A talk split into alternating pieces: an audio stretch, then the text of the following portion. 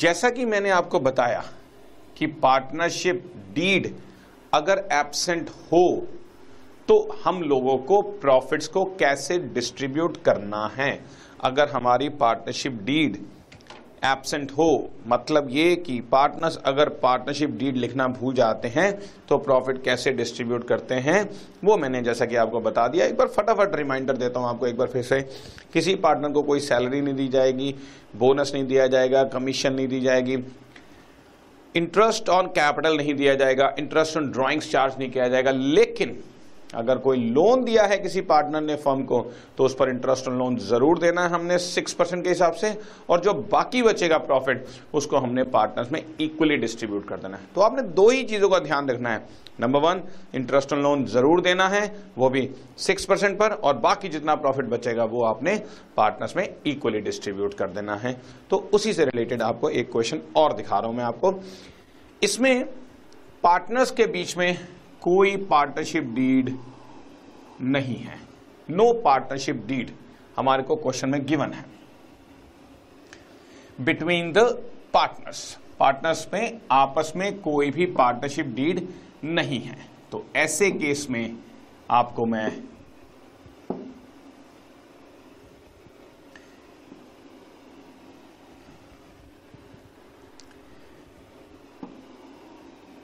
Partners ने आपस में कोई डीड नहीं बनाई।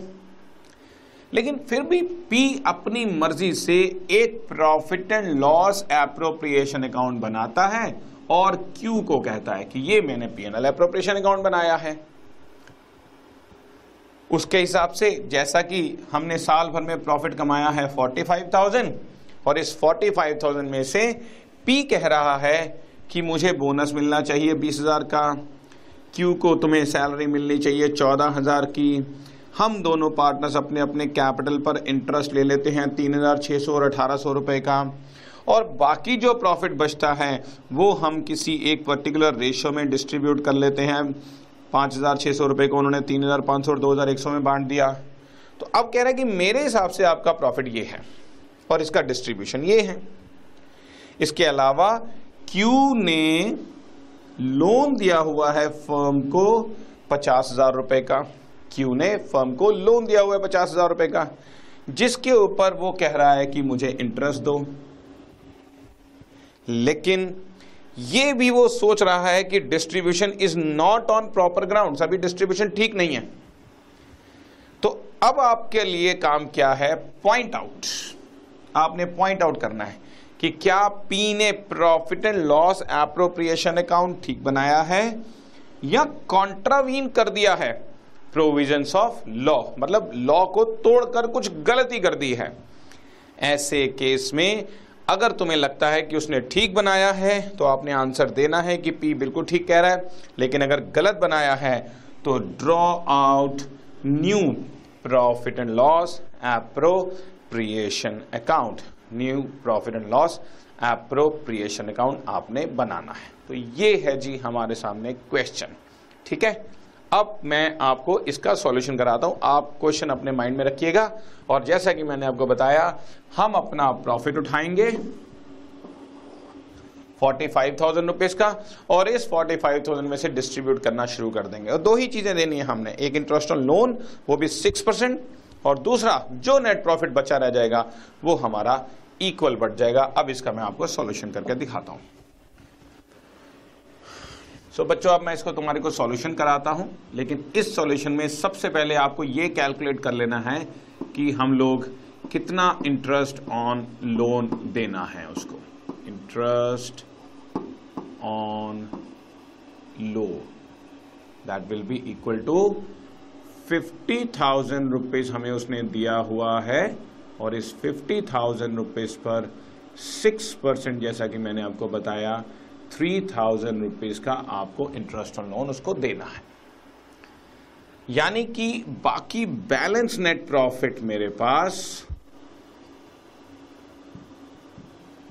equal to forty five thousand rupees में से थ्री थाउज़ेंड रुपीज़ में इंटरेस्ट ऑन लोन दे दूँगा तो बैलेंस मेरे पास डिस्ट्रीब्यूट करने के लिए फोर्टी टू थाउज़ेंड रुपीज़ है। जिसमें से उन पार्टनर का शेयर पी का, जैसा कि मैंने आपको बताया पी का शेयर पी का शेयर पी का profit share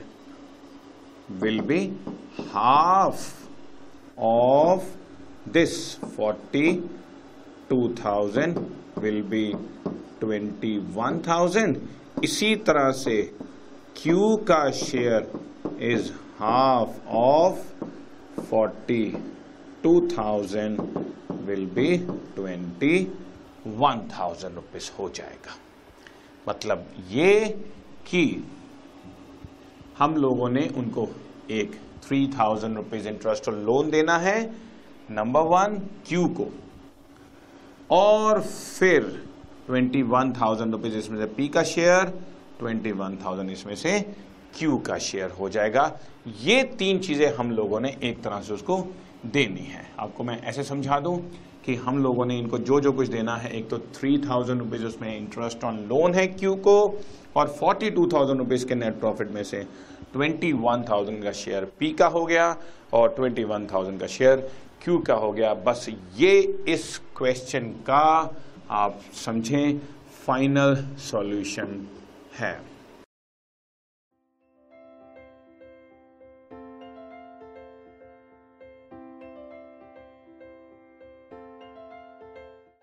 This podcast is brought you by Hubhopper Shiksha Abhiyan अगर आपको ये पॉडकास्ट पसंद आया तो प्लीज़ लाइक शेयर और सब्सक्राइब करें और वीडियो क्लासेस के लिए शिक्षा अभियान के यूट्यूब चैनल पर जाएँ।